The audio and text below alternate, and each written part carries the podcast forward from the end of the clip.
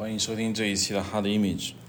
上次在知乎写一个专栏文章，大概和这个金庸的小说《倚天屠龙记》有关，所以呢，嗯，当时并不是来讲金庸的一个事情，只说在路上听到一个播客，播客上讲的是一个数学家，这个数学家呢还要说这个数学家除了在代数学上有很高的这样的一个功绩之外，同时还是个诗人，啊，他是在古代这个波斯的，当时呢就觉得，哎，那么这个人怎么那么眼熟呢？就觉得似乎在《倚天屠龙记》里面也有这么一个设定，说有一个，因为《倚天屠龙记》讲到了这个波斯原来的伊斯兰极端组织有一个叫阿萨辛派，啊，有个山中老人啊，叫霍山什么什么的。讲说霍山他有几个师兄弟，啊，其中就有一个就是一个大的哲人，我说是个大诗人，写的诗就非常好。我在想当初，哎，这个数学播客上说的这个人是否就是《倚天屠龙记》说的这个人呢？就相对做了一些小小的考证。然后呢，我看桌上有些人就说，哎，你要不要讲一讲这个金庸呢？其实我本来想讲。但是呢，讲金庸的人特别的多，然后呢，我觉得也讲的都差不多了，没有太多新的想法。那当然是对小说的做法，到包括的人物塑造上，我其实我们没有太多新鲜的观点。但是后来有一想呢，我觉得还没有人在叙事学的角度上来好好的讲讲这个金庸的这个小说，因为大部分是从小说叙事学来讲的。并没有跳出小说叙事的这样一个模式，纯粹从叙事的角度上来讲，金庸的小说的从故事角度上来的那个做法，我想这是一个比较一个新颖的一个角度。然后呢，之前我写过不少的专栏文章，通通都冠以一个前缀叫通俗剧研究，或者之前在《Hard Image》之前的几期里面也谈到过有一个中国古典叙事。这两个内容其实都是我关注叙事学的一些基本的一些兴趣点吧，所以我在想，这次要不要来讲讲这个金庸？不会展开的讲，因为这个地方不好意思班门弄斧。之所以突然有这种想法呢，是前几天想起一件往事。当时在拍那个中国第二季的时候呢，我们拍摄的地点在杭州一带。杭州有个地方叫桐乡，桐乡是杭州旁边的一个县级市。啊，桐乡呢有一个很大的一个老宅，叫普院。这普院到现在为止还没有开放。之前几期影像应该大家对这个东西也比较熟悉了吧？上次有谈过。所以我们在桐乡拍呢，景地是不够的，因为桐乡并没有太多足够我们满足我们所有拍摄的条件，所以我们就在四周的游荡。桐乡离这个海宁、海盐这两个地方就很近。我们听说海宁还是海盐，现在已经忘了，因为这两个县嘛完全挨在一起，有时候会搞混。就说那边有几个影视基地，影视基地去看了一下，残破不堪，勉强呢也可以拍。倒是在回城的时候呢。遇到一个公路口，上面写着“金庸故居”，哎，我一下子就愣了，哎，这这这这这这，金庸故居怎么会在这里呢？后来一看，原来是浙江省嘉兴市海宁园花镇这么一个地方就有这个金庸的故居，几次过都看到那个牌子。后来有一天实在忍不住了，就说要不拍摄还算尚早的话。就去看一眼，于是就跟罗盘老师，还包括一些人吧，还有陆伟老师，我们几个人就去了一趟这个金庸故居。这个金庸故居呢，并不是说金庸原来老家的房子还在，本质上那个地方已经完全就就没了，只是当地政府呢，在其金庸家族的老宅上面开辟了一个区域。重新修了一个房子，这个房子并不是用来住人的，而是用来做一个纪念馆。换句话说呢，那个地方应该叫金庸纪念馆。其实叫金庸故居不是太准确，因为房子全是新修的。但就算是这样，我还是想去看一眼，因为金庸的名号不仅是大，而且是我们这个人，我们这一代人小时候的偶像吧。因为小时候确确实实是看着他的小说长大的，给我们有极深极深的这个影响。如今过其门而不入。当然是很不好的一件事情，所以我就还是去了。去了之后呢，嗯，七弯八绕的走进一些小路，就觉得很奇怪。我原以为这么有名的人，他的纪念馆应该有通衢大道，有庞大的停车场，但是发现根本就没有。他在一个村子里面，那个村我已经忘了叫什么了，反正里面的路是不太好走的，大概。也没有可以让两辆车相对而行的这样一个路的宽度，所以绕七绕八，终于绕进去。突然间看到一个小广场，上面有一个富户人家、江南富裕人家的那种房子，门口写着“金庸故居”。哎，总算是到了。到了之后呢，就进去。进去那天特别的热，热的不行，但是再热也完全没有影响我们的游兴。那进去之后呢，大概有一个四个大厅的这样一个金庸的一个图片展，基本上就把金庸小时候他的祖辈都是一些什么人，然后他从小在这怎么生活，然后金庸到了香港以后怎么办《明报》，怎么写小说，大概整个历史吧，就就看了一遍。这个我们的听众都很熟，就不用多说了。给我有两个印象比较深，一个是。因为有一句话，大概放大了以后贴在那个墙上，就说：“我为什么小说写的这么好？为什么我这么有名？啊，原因就是香港。香港是一个非常独特的地方，是一个中西文明的交汇吧。”这句话呢，被放到了那个墙上。这句话并没有说我写小说好是因为我有家国情怀。啊，我心中有民族大义，不是这么回事。因为有民族大义的人跟把小说写得好，那是两个维度。他说，就因为有香港这么一个神奇的地方，所以他把小说写好了。我觉得这个话呢，不展开的说呢，很不会把这个事儿聊明白。但展开的说呢，我在这儿也不愿意展开说。总之一句话。我认为好东西呢是由文明的碰撞和交流产生的。一个单一文明内部，再怎么使劲儿，再怎么怎么样，我看能产生的高度也是有限的。这是其一。其二呢，就是我在这儿就想起了金庸的著名的一本小说《连城诀》，因为《连城诀》这个小说呢，在金庸的诸多小说中没有太出名，这还不是他的什么早期作品。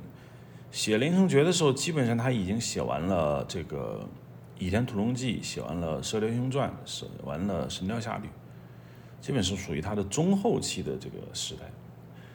但是《连城诀》就很不像这个时代的小说，因为之前的小说架体系非常的宏大，人物众多，然后千奇百怪的东西也是非常多的，总之是一个非常辉煌的世界。但是突然到了连城诀就变得的特别的小，好像整个故事就发生在湖北啊、四川这一带，没有走太远。第二呢，你们的人物也少，数下来呢，除了狄云，我们的男主角，还有他的小师妹，也就是他的恋人戚芳，然后就是戚芳他爹戚长发，还有戚长发的几个师那个什么他的师兄吧，师兄师弟，一个叫。万振山，一个叫严达平，然后这三个人争夺这个连城诀，剩下呢还有四个所谓落花流水，他是到小说后半截才出场，尤其，呃，并没有写太多，呃，基本上很快就被血刀老祖给打了。剩下两个人物，一个是丁点，就是狄云被这个诬陷下狱之后在牢中遇到的一个囚犯啊。这是一个神奇的大哥，然后就是血刀老祖，就这么几个人，整个故事也没有太别的展开。呃，我当然我是假定听众都看过《连城诀》的，因为没有看过金庸小说的人，在我们的听众中还比较少。一会儿来讲这个连城诀的时候呢，我再把故事展开说。现在先不着急。为什么想起连城诀呢？因为连城诀在前面的小说的前言，也就是金庸自己金老先生自己写到的小说缘起的时候，他就讲说，这个书的发源是因为他小时候他们家有个长工，就是这个长工呢，在他们家可能是一个一个一个仆人，从小陪着查良镛先生长大。然后小时候经常给他讲故事，同时也讲述了自己悲惨的历史。这个长工可能以前，嗯，有过一段恋爱，可能跟青梅竹马在一起吧。后来那个青梅竹马的人被迫嫁给了一个恶少，这恶少呢，为了打击他，不让这个长工继续去找他的女人，就诬陷他下狱，然后他在牢中就受尽了折磨。后来。呃，金庸先生的祖先吧，应该是祖父，在那个地方当地方官啊，看他实在是可怜，就说，那好吧，你就我就把你救出来，救出来之后就你也没地儿去了嘛，反正父母双亡，女人也走了，就来到金庸他们家当佣人，然后从小呢就大概是背着查先生小时候去上学，然后背着他放学，然后感情很好，后来他因病去世。查先生对他呢记忆非常的深刻，然后感情也非常的深厚。大概基于此，他写了这个《连城诀》这本小说。当时我小时候看这个小说的时候，对这个前言是有印象的，但是没有设身处地的一种印象。现如今我站在金庸故居里边，我就能想象这个地方过去是什么样子，然后想象一下当时。扎扎先生小时候啊，会跟自己的家族的人玩耍，家里也有佣人，然后我就想起了这个事情，就觉得，哎呀，原来金老先生可能，我有一个假定啊，从这个小说的行文来看，这个小说可能一很早就想动笔写，不是他在写完《神雕侠侣》啊这种所谓射雕三部曲之后他才想写，可能很早就想写，但一直呢，因为这种小说卖不到钱。当时他创《明报》嘛，他要赚稿费，他要养他的报纸，所以他要写一些比较热闹的戏。那这种戏他就暂时就搁置。随后等他功成名就，《射雕三部曲》大卖以后呢，他有机会重新审视自己的创作，然后就会回来写他真正想写的东西。所以呢，就开始写作《连城诀》，因为我想。这个故事事先已经架构好了。再说，他也不想再沿用他过去热热闹闹的大场面这样的惯常的写法，他也不屑于一再的去讨好观众，所以他自己就想怎么写就怎么写，也把他心中的一些嗯长时间积累在他心中的情感通过这个故事表达出来。所以，我想这个小说应该是应该是按照他过去的想法照实写出，他并没有说呃为了。畅销我就写的再热闹一点，可能就原原本本原本怎么想的，现在就怎么写。所以从这个层面上来说呢，我站在金庸故居的这个房子里，就倍感一种创作上的一种，呃，我不能叫叫通感，我应该叫做共情。就是说我突然觉得，当你真正想创作出什么的时候。一定有自己的一个原发性的一个原因，这个原因多半是情感上的一个原因，就是你想写。那么站在那个地方，周围的农村，当然现在的中国农村，尤其浙江一带的农村嘛，不会太穷。然后从村子里面走出去大概一两公里，就是就应该是海宁市的市区，反正基本上你已经感觉不到任何古典中国社会的这样一个形态了。但是你在一个局部沉浸在这样的一个氛围里面的时候呢，我觉得，哎，你也是能感受到的。所以这一期的这个哈德秘籍呢，我们就我就想从金庸的《连城诀》说起，讲讲《连城诀》的人物塑造，讲讲他的小说写法，讲讲他的叙事的理论，讲讲他的呃作为一个通俗文学的一个创作的思路。也讲讲我们中国人最喜欢聊的好人坏人的这样一个话题。为了方便一些人嘛，这个了解连城诀呢，我觉得有必要把这个故事得说一下，因为我不确定所有人都读过连城诀，可能有一些人就是没读过，所以如果没有读过这本小说，然后直接往后听呢，我觉得会有头一头雾水，所以方便起见，还是把这个故事稍微再重新讲述一下。读过的人，我觉得也还好，因为我就发现，经常我听别人把一个我喜欢的故事再讲一遍的时候，我一点也不烦，因为我觉得他再讲一遍的话，我还可以继续重温一下这个故事，就是他说他的，我脑子里想我的，所以我觉得也不烦。这个连城诀写于一九六三年。他前面我说过，他上一部作品刚写完《倚天屠龙记》，那真是场面极其宏大浩大的场面。我觉得金庸老先生该歇会儿了，所以他写了一个很小的故事。这故事呢，发生在湖南的湘西，这是这是这个故事一开场。这个故事一开场就是乒乒乒、乓乓乓两几声，两个农家子弟在拿一个木材在练练剑。这个开场就很像《倚天屠龙记》的。哦，应该很像这个所谓的《天龙八部》的开场，因为《天龙八部》的开场后面一开始也是两个呃，哎，《天龙八部》是什么？我都忘了，反正是段誉坐在一个房梁上，看到一派人在比武，也是噼噼啪啪两两把木剑，两把剑互相砍，嗯，也是这么开场的。其实，因为他后面的一部作品就是《天龙八部》，我不知道是不是受了什么影响。总之，一开场特别像电影剧本。或者像老邵式的那种电影片头，你可以想象老邵式电影镜头里面突然间深入两把木头做的剑，啪啪啪两声，然后镜头一拉，哎，你看到两个农家子弟在练刀练剑，然后旁边一个老者在旁边站着，这就是非常非常标准的 邵氏武打片的这种开场。那对于这个故事来言呢，一开始就是。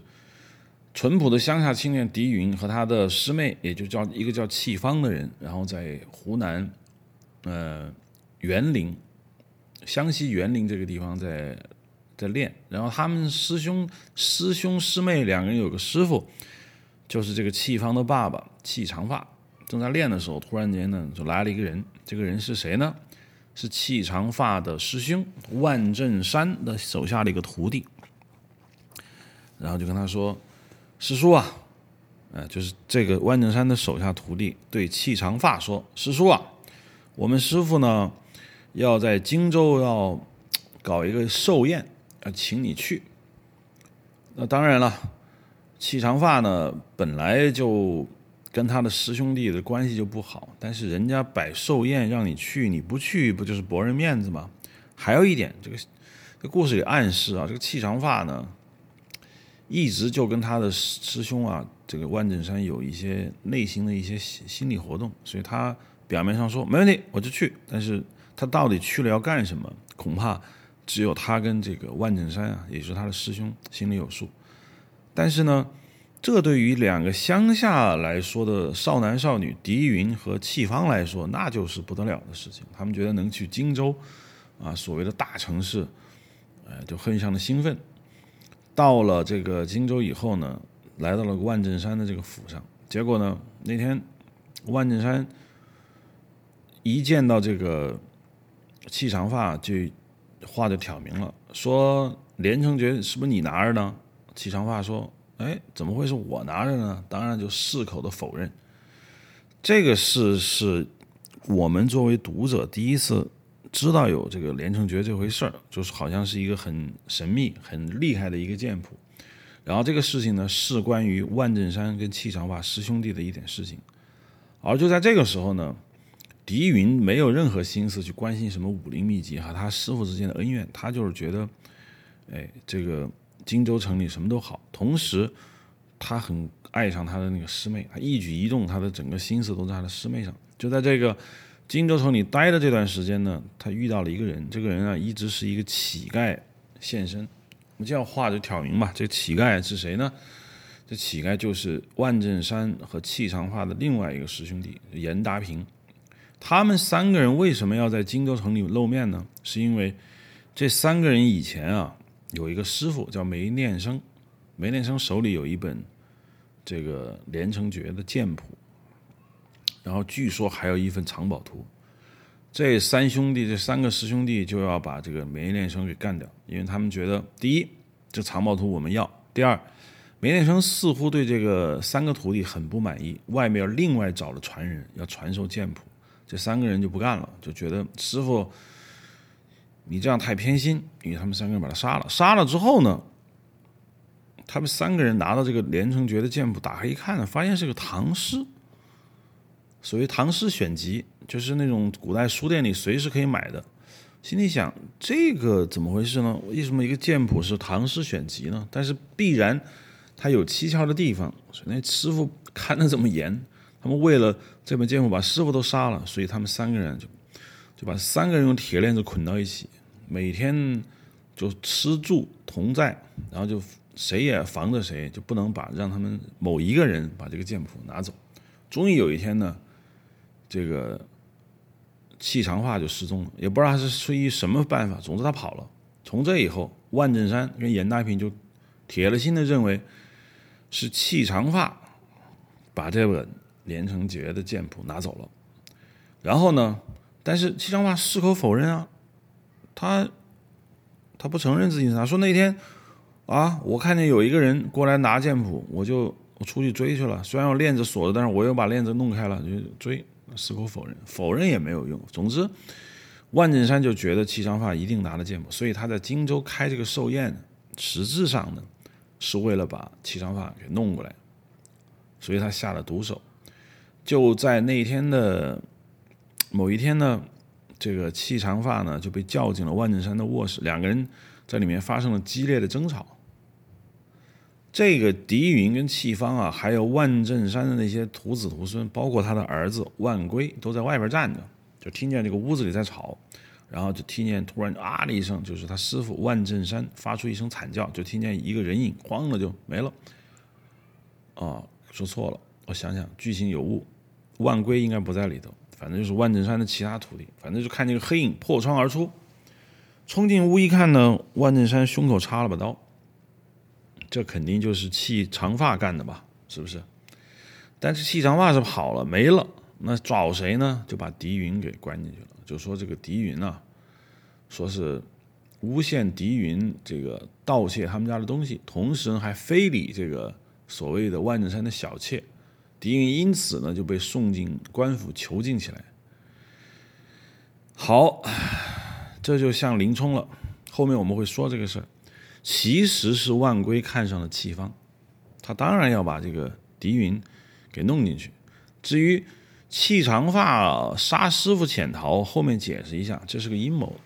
从小说的叙事角度上来说呢，观众、读者在这个时候还是不知道这件事情。他他们知道的只是万振山被气长发一刀打伤啊跑了。那同时，这个戚长发而且狄云就。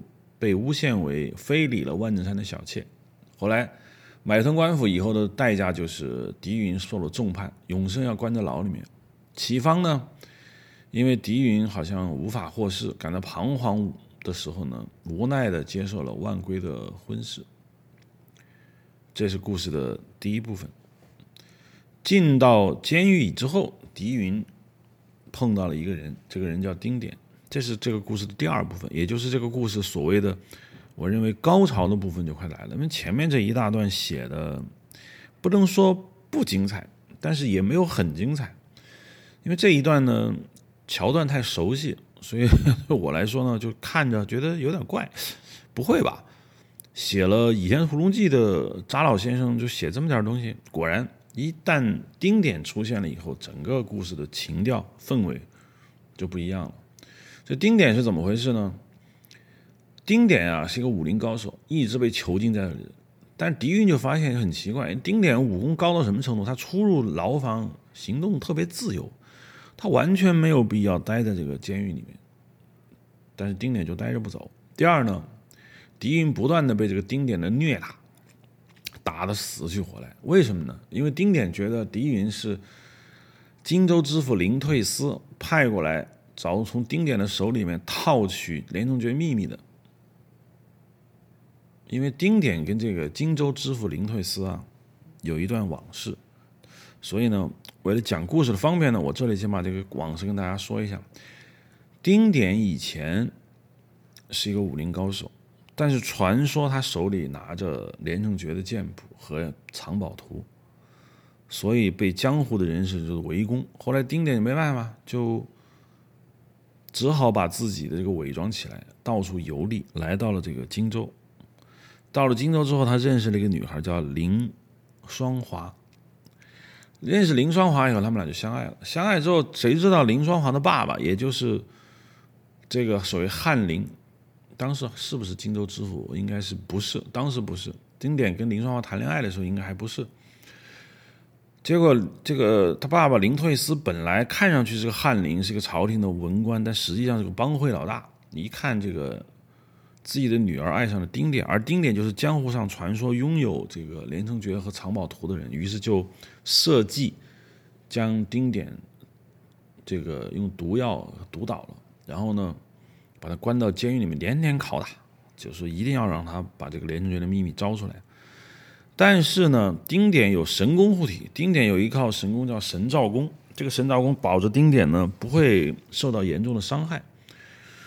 但林退思还有一招，他也不怕丁点跑，因为林退思把自己女儿林双华给囚禁起来了。很简单，只要你不听话，哎，我就对自己的女儿下手。你不爱我女儿吗？那我只要对我女儿下手，就是你的软肋。对于这种蛇蝎心肠的父亲，真的谁也没招。这个丁点武功再高，可是他也不能贸然把林推斯给杀了吧？因为你爱的女人，毕竟那是他爸爸，你这么把他杀了，那你跟这个女人生活是有阴影的，所以他不能杀这个林推斯，而他又不能走，为什么呢？因为他想见这个林双华呀，这个林双华。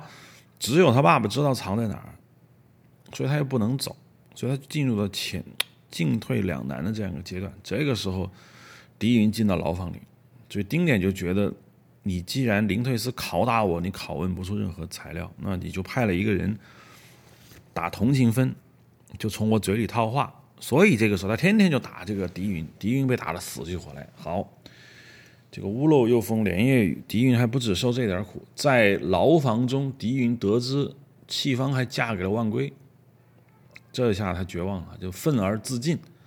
这一下，丁点就发现这个狄云可能不是派来的奸细，因为奸细不可能自尽，所以就把就利用自己的神照功，把已经基本上快死的狄云给救回来了。好，这个时候呢，狄云就把所有的这个。身世情况就告诉了丁点，丁点也把自己跟林双华的那一段往事就告诉了狄云，两个人成了生死的这个弟兄。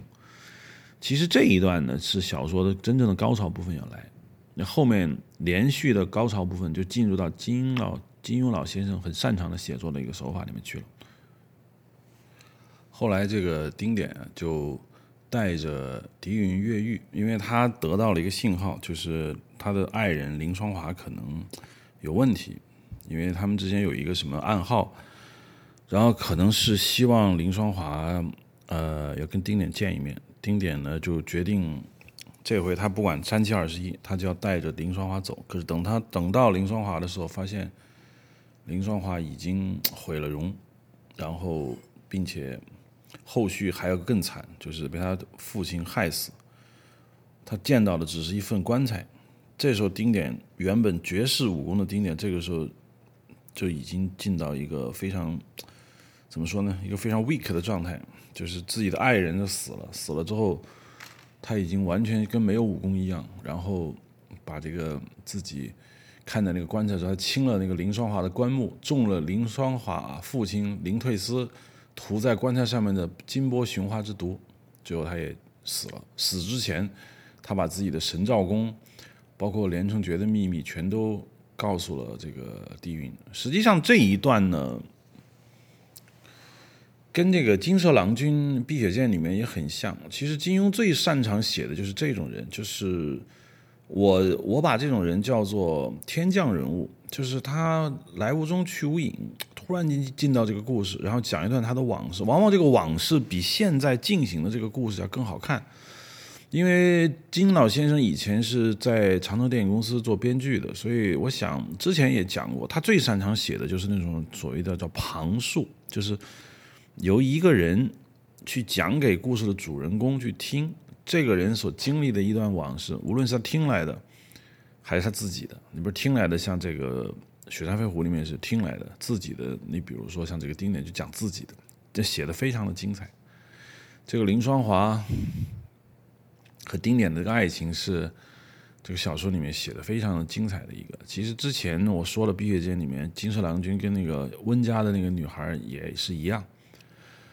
丁点死了之后呢，狄云就想把他的尸体埋葬，可是怎么他也找不到埋的地方。结果在一个破庙里面呢，他遇到了一个僧人叫宝相，这个僧人吃人肉，然后想把丁点给杀了。结果丁点呢，因为练了神照功嘛。反而武功高起来，就把这个宝相杀了。杀了之后呢，他穿了这个宝相的这个衣服，还把头发给剃了。就路上遇到了血刀老祖，血刀老祖是一个番僧，然后武功很高。他看见这个丁点，呃，看见这个狄云以后，觉得以为是自己的徒弟嘛，因为长得很像，所以就把他收走了。收走之后，同时呢，还打上了这样一个叫做水生。这个水生呢是。江湖上所谓南四奇、落花流水这四个人，这落花流水是四个大侠的连起来的名字，一个叫陆天书、刘成风、水袋和花铁干，其中一个叫水袋的他的女儿。于是呢，这个血刀老祖就掳走了这个水生和狄云，就逃往这个四川西部，就大雪山地区。结果水生的爸爸水袋就带着落花流水。就来这个营救他的女儿，在这一场混战之中呢，血刀老祖把陆天书跟刘成风杀了。水袋呢，因为不愿意被折磨呢，就就求这个狄云把自己弄死。所以这个时候，狄云实际上干了这个丁点想干没干的事儿，因为丁点一直觉得他不能杀林退四，因为这是他心爱女人的父亲。而这个狄云呢，事后当然他后面跟水生是有爱情的，但现在他是把水袋给杀了，因为水袋是求他的，所以在这点上罪过上他是没有的。花铁干呢，这时候变成了恶小人，啊，求这个虚道老祖饶自己一命。然后这个时候，呃，薛道老祖本来是个好色的老僧嘛，一看这个水生长那么漂亮，欲行非礼，结果这个狄云为了阻止他，就。就出手相救，结果血刀老祖就很愤怒，就勒死要勒死这个狄云。结果狄云练的神照功还差最后这一层，反而在被勒之下打通了任督二脉，练成了神照功最后一关。结果把血刀老祖反杀，反杀以后呢，他们三个人，也就是狄云、花铁干和这个水生，困在一个雪山的谷里面，大雪封了山，因为他们在山里面出不去，一定要等雪化才能走。在这个过程中呢，花铁干就露出了。凶恶的本性吃了同伴的尸体，等到雪化之时呢，这个江湖人士来到里，来到这个谷中，水生就跟花铁干走了。但这个时候，花铁干还诬陷这个水生和这个狄云两个人有苟且，狄云就觉得非常的绝望。然后他离开之后呢，他就要去，他心中有个心结啊，毕竟他的女朋友戚芳嫁给了万归。他就想，这个时候回到这个荆州城来找这个自己的女朋友。然后呢，到了荆州城以后，故事的角度一变，因为原先一直在写狄云，就凡是狄云没经历的事情呢，观众也不知道。到了这儿之后呢，他化妆成一个狄云，化妆成一个这个流芳的一个医生，因为当时万归呢和万归中了。一个毒药就是严达平，严达平你知道吗？也是他们师兄弟几人中的一个。为了找这个，找这个连城诀啊，就围着万真山万龟不放。因为严达平不相信万七长发把这个万真山杀了跑了，他觉得有有问题，所以他一直在围在这个万振山周围。结果他放毒把这个万龟的手给咬伤了。借着这个机会，狄云化妆成一个游方郎中，专治这种毒药的，然后进了这个。万振山的府中遇到了自己的女朋友、前女友万呃戚芳。到这儿呢，突然间这个故事的叙述线就改了。这以戚方的主观视点为写了，戚方就连着发现了几个大问题。为什么呢？第一，他发现啊，这个万正山万圭啊，做了一场戏，把这个万正山手底下一个徒弟，呃，徒弟叫什么？我现在 突然忘了。这个徒弟呢，他一直垂涎戚方的美貌，就觉得自己的师兄，也就是万正山的。儿子万归怎么把他给娶了？他们几个师兄弟就看不惯，就一直调戏戚方。结果呢，这个万振山的万归当然不不满啊，就出手把这个这个徒弟给杀了。其手法跟当年诬陷这个气长发杀他们是一样的，原来就是把徒弟放到外面，然后引这个其中一个人进屋，然后万一进屋就把他杀了，然后万振山就模拟。这个被他杀的人讲话，然后自己做一声惨叫，然后派自己的儿子万归破门而出，然后就假装这个人逃走，其实就已经把他杀了。杀完之后呢，他把他砌到一个墙里头，这就是这个小说特别恐怖的一个地方。当年把万七长发这么弄死之后呢，也把他砌到一个墙里头。现在把这个徒弟弄死，也砌到一个墙里头。但这一整段主要是为了让戚方看出当年的真相。戚方一看是这么回事，当然就。很愤怒，但在这种情况下，万归、万正山就心里想：你戚方，你既然知道了所有的秘密，就杀死了戚方。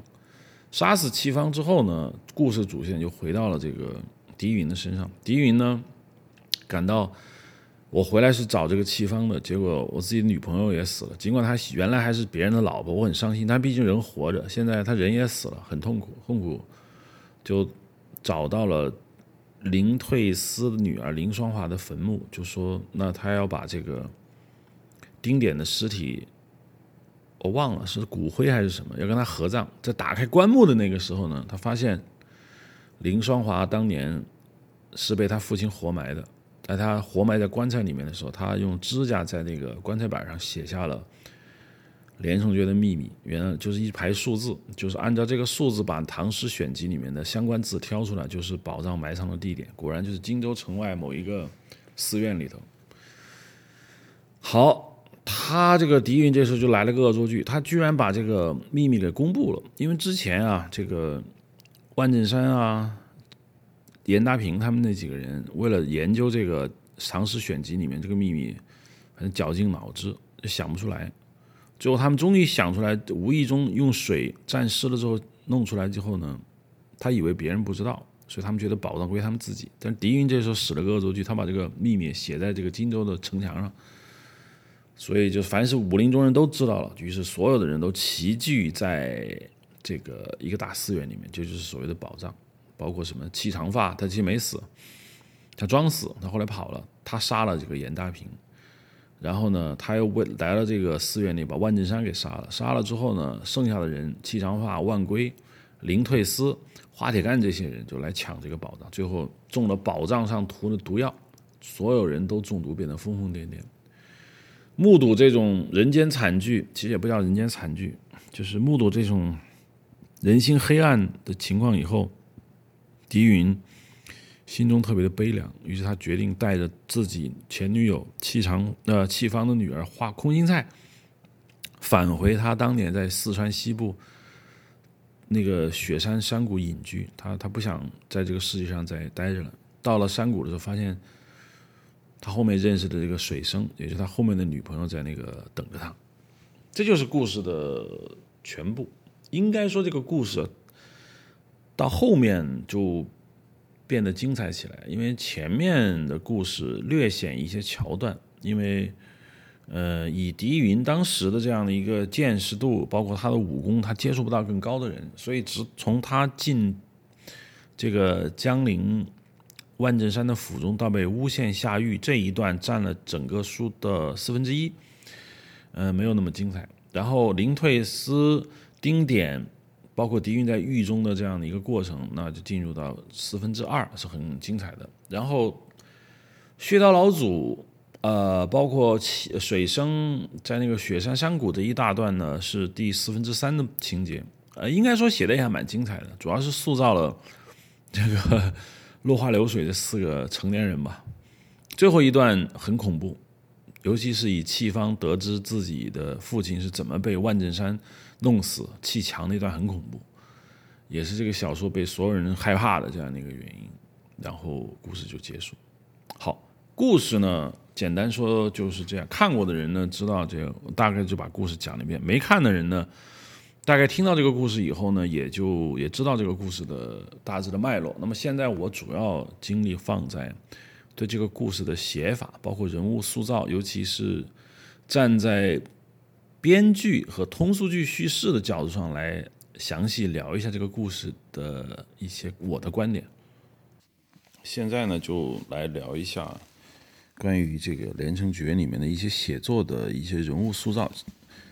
呃，因为对我说来，对我来说呢，写作的好坏其实只在于人物塑造。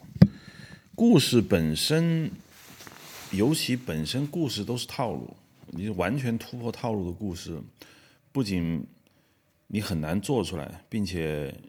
观众也不买账，这就是为什么类型片比较流行？因为观众首先他要对故事的走向有基本的把握，他在这个把握中，他找到了一种叙事上的安全感，就是他不会背离自己平常的这种体验和经验，同时呢，在故事的细节上能找到突破，也能给他产生惊喜。如果一个故事从一开始就完全不知道自己。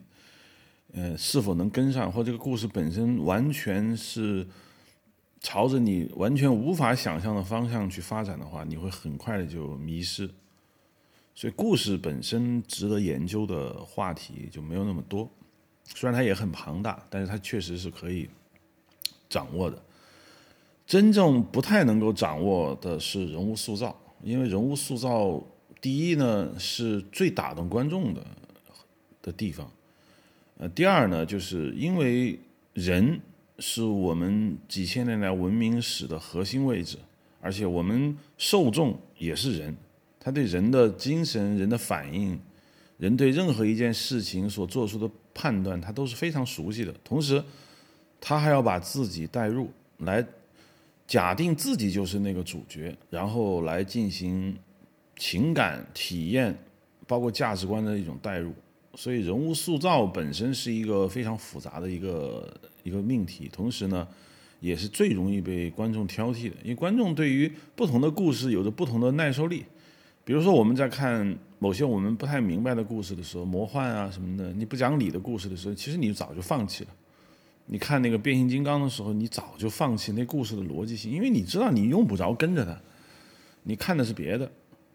那么同时说来呢，就是关于这个故事本身呢。呃，观众对于故事中还是觉得故事是是一个人物塑造的一个一个舞台，你最终还是要把人物塑造的东西给发掘出来，这是问题的重点。所以《连城诀》呢，对我来说呢，有它的优点，有它的缺点。我们这个慢慢的来讲这个优缺点吧。首先我们说缺点，因为优点呢。就不用太说了，它出自金庸的手笔，我觉得优点是一个默认项，肯定是好的，不好是不行的。它有没有缺点呢？我们说有。为什么《连城诀》在金庸的整个小说大的架构中，除了什么白马啸西风啊、鸳鸯剑啊、啊鸳鸯刀啊这种一看就是小打小闹的，咱们就不比。在他的长篇中，他不占据着中心位置，我认为也有一定的道理。不是说他没写好，我，不是这个意思，而是说他为什么不讨喜？他为什么没有获得观众大规模的认可？我觉得这个是有原因的。有一些特别热爱这个《连城诀》的听众呢，就不要着急，因为确实呢，嗯，绝大部分人。嗯，对《连城诀》的这个态度啊是暧昧的，不然也用不着我前面花了大概十分钟时间来介绍这个剧情。确实有很多人不熟悉，也没有看过。嗯，现在的听众中可能读金庸的人就比以前少了。以前我默认为都认都看过，如今就不一定了。那么金庸中又把《连城诀》从头到尾看完的人呢，恐怕就更少。但是之所以你没有去读到它，或者它难以。通读，我觉得它是有原因的。总体说来呢，我觉得连城诀可以写出更好的意境，但是并没有。也就是说，你期待中的连城诀能写成什么样的时候，你没有看到你的期待。至少我是这么觉得的。我觉得连城诀从前面的前言，也就是金老先生所写的这个前言来看，他就是想了一个缘起。这种缘起是很重要的，它是你的情感的发端，你必定在这种情感的发端上有很强很强的这种感受，所以这个缘起就很重要。一个没有缘起的东西，很难把它写好。我觉得连城诀在这点上他是过关的，他确实是有缘起的。他们家的长工佣人从小给他这么大的关怀的一个人，他的悲惨的家世。我觉得他当然是有情感的，但是呢，也可能正因为如此，他这个缘起呢，定调上面就显得过于的朴素。换句话说，就是他这个缘起是所谓写作动机呢，是一种同情，是一种对于从小跟他有亲密关系的这样一个长辈的一种深切的一个怀念。但这个怀念本身，在金老先生这儿没有完整的架构出一个更高阶的一个故事出来。大致上，连城诀的这个故事呢，基本上属于完成了他对长辈的怀念，然后同时也套接上了一个武侠故事。但老实的说，连中诀所描写的这个武侠故事的本身和这个。写作动机本身是两张皮，这两张皮现在还没有合到一起。为什么这么说呢？我们来看看这个《连中诀》的这个总体的架构设计。首先呢，这个《连城诀》里面的整个武侠世界是很小的。总体说来呢，它塑造了两个武侠世界的恩怨，一个是万正山气长发严达平。他们三个师兄弟和他们的老师梅炼生之间的这个矛盾，这三个人呢，因为利欲熏心，想得到老师的这个剑谱，所谓连城诀、连城剑法，把他们老师谋害了。然后他们三个人呢又互相不信任，然后这样呢，他们三个人之间呢，基本上属于互相仇杀的这样一个状态。这是一个。第二个呢，就是。落花流水这四个人，但这四个人呢，并本身并没有什么恩怨，出场以后呢就死掉了，所以最后活下来一个花铁干。花铁干在整个故事架构中没有起到太有决定性的作用，而且这四个落花流水这四个大侠呢，本身并没有所谓的一个动机，就是他们活在这个武侠世界中的目的是什么？这个是叙事学上很重要的一个技巧，无论这个动机。是真实你的故事的核心出发点，还是一个钩子？这不重要，重要的是你得有这个钩子。这个我们在希区柯克的电影叙事上呢叫麦高芬。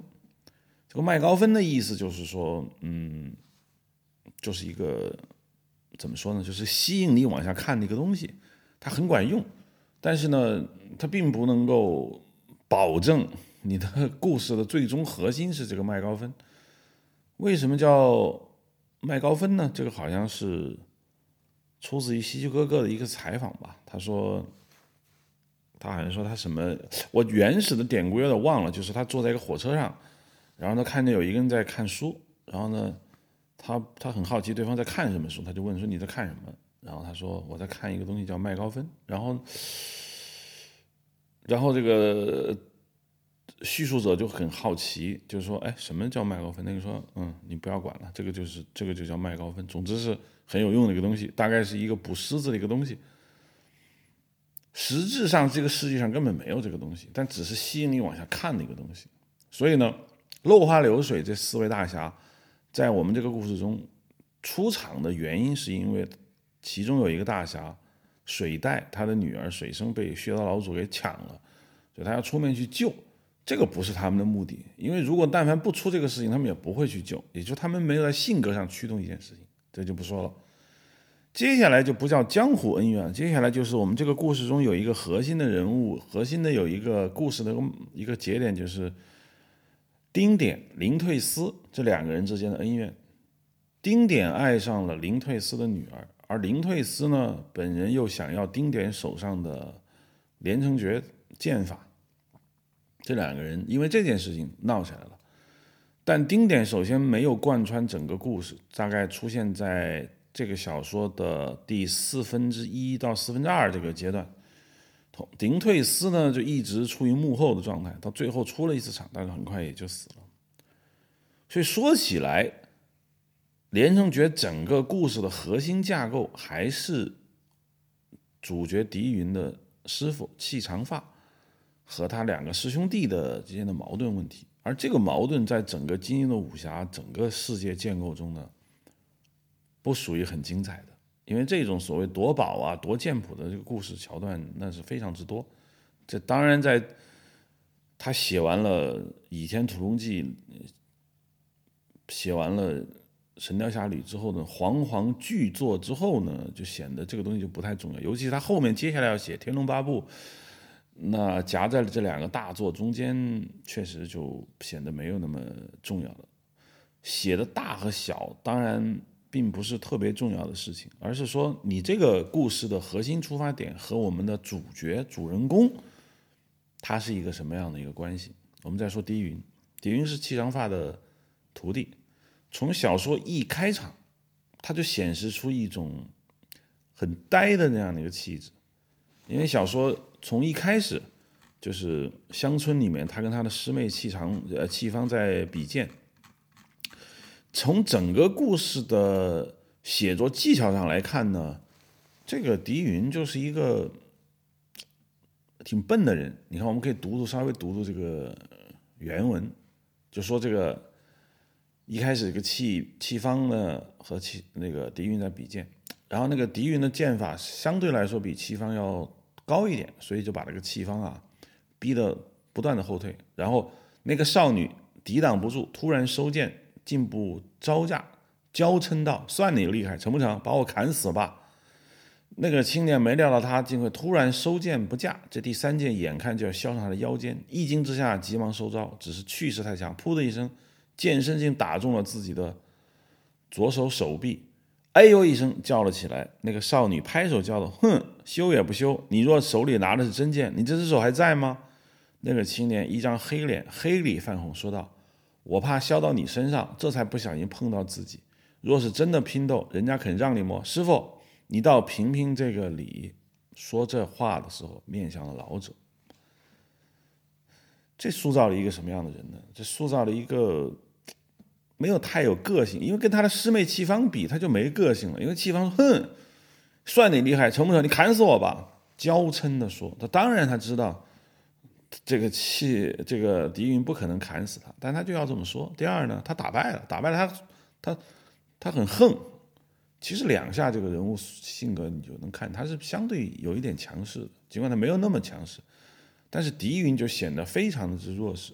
他说：“你看怎么怎么样。”然后师傅，你到平平这个理。他要看师傅的脸色行事，这就证明有个问题。后面呢？我觉得从总体上说，一直就是这样。包括他到了这个荆州的万振山的府上，他那个万振山手底下那个徒弟，什么鲁坤啊、呃万归啊、孙军啊、吴侃这些人，就欺负他。欺负他呢，他好像也觉得，从我们从我的观感来说，他显得非常的低调。就是基本属于这种非常老实巴交的农民这种形象。我们读原文你就知道了。说这个狄云啊，半夜在睡觉，突然有人这个敲他的这个窗子。你一看哦，那是万振山的那些手下，这跟他来说是不同的师傅，那些徒弟们，但他是同门，就就把人把他叫出来了，说你今天逞强是吧？我们荆州这个万家人都死光了，对不对？是不是我们这个家里就没有一个是你的对手？因为在这之前呢。万正山过寿宴的时候，来了一个外边的一个对头，要给万正山不好看。然后呢，这个人武功还挺高，结果所有人都没上呢，是狄云上了，利用这个严大平教给他的几个剑法呢，打破了这个那个万正山对头的这个挑衅，结果就出了头头脸。那么万正山底下徒弟当然就不干了，半夜就过来要修理他。好，这个狄云呢？每次要出招之前，就说：“哎呀，要念及师傅的一再叮嘱，不可与师伯门人失和。然后就说你们要怎样？然后那边的对方的人当然说了，哼，我们要怎么样？你还不知道吗？别以今天你在众位宾客之前扬名立万，露了好大的脸，你叫我们师兄弟八人以后怎么办？怎么在江湖上混？别说就算在这个荆州城里，我们师傅师兄弟也没有立足之地。你今天这所作所为。不是太过分了吗？啊，你看金老先生怎么写？他说：“狄云愕然道，我不知道啊，这怎么会不知道呢？这要搁杨过身上，他能不知道吗？当然不可能。你今天在人家的家里，人家家里来了麻烦，他们家人尤其那么大一群师兄弟没解决，你解决了，然后人家还点名了，说以后我们别在江湖上混了，今儿晚上我们就出这口气。然后他说我不知道。”这当然不是装傻，因为小说的叙述者金老先生就是真觉得，真给观众一个感觉就是狄云就是不知道，他就很笨。这看过《连仲诀》的人就不用我多说了，因为这个他他就是这么塑造的。好，我们请问，这么塑造的这样的一个角色和这个是这个小说核心所要讲的一个恩怨情仇。是什么关系呢？没有关系，因为他这么样塑造狄云这样的一个性格，我看啊，当然我只是臆断，因为金老先生写作的时候也没跟我打招呼，因为 我也不知道怎么想。但是很明显看出来，狄云是他的长辈的一个化身，因为在他心目中，他童年时代的那个长辈应该是很老实的，因为受了不明不白之冤之后没办法，要不是。金老先生的祖先做官把他救出来，恐怕他就真的一点办法都没有。那么这样的一个人是中国典型的一个农民的一个形象，这样一个农民形象呢，就把它转化到了狄云身上。狄云就是一个典型的农民，从一开始一直到这个小说的结尾，狄云都没有改变过他的性格，包括到后面。他化妆成一个一个卖草药的人，他的师妹的老公其实就是他的情敌，手上被钉被被这个蝎子给钉了。他去，他当然他是想去看自己的女朋友齐芳，但是呢，他最终还是选择了去救这个万贵。他想了很，他这个小说在这一点上就写了很多这个心理活动。我们稍微的。稍微读一下，你就知道这个狄云他是一个什么样的人。这个狄云来到了这个万正山的府上来给万龟看病，只见万龟一声长的，一声短的在那呻吟，这个蝎子毒已经到了腋窝关节，整个手臂和手掌都肿得痛苦难当，然后气方就垂下泪来。狄云这是假扮郎中进万家，本意要亲眼看到万龟痛苦万状的情形，以稍泄心中郁闷的怒气。至于救他性命的之意，实际上是半点没有。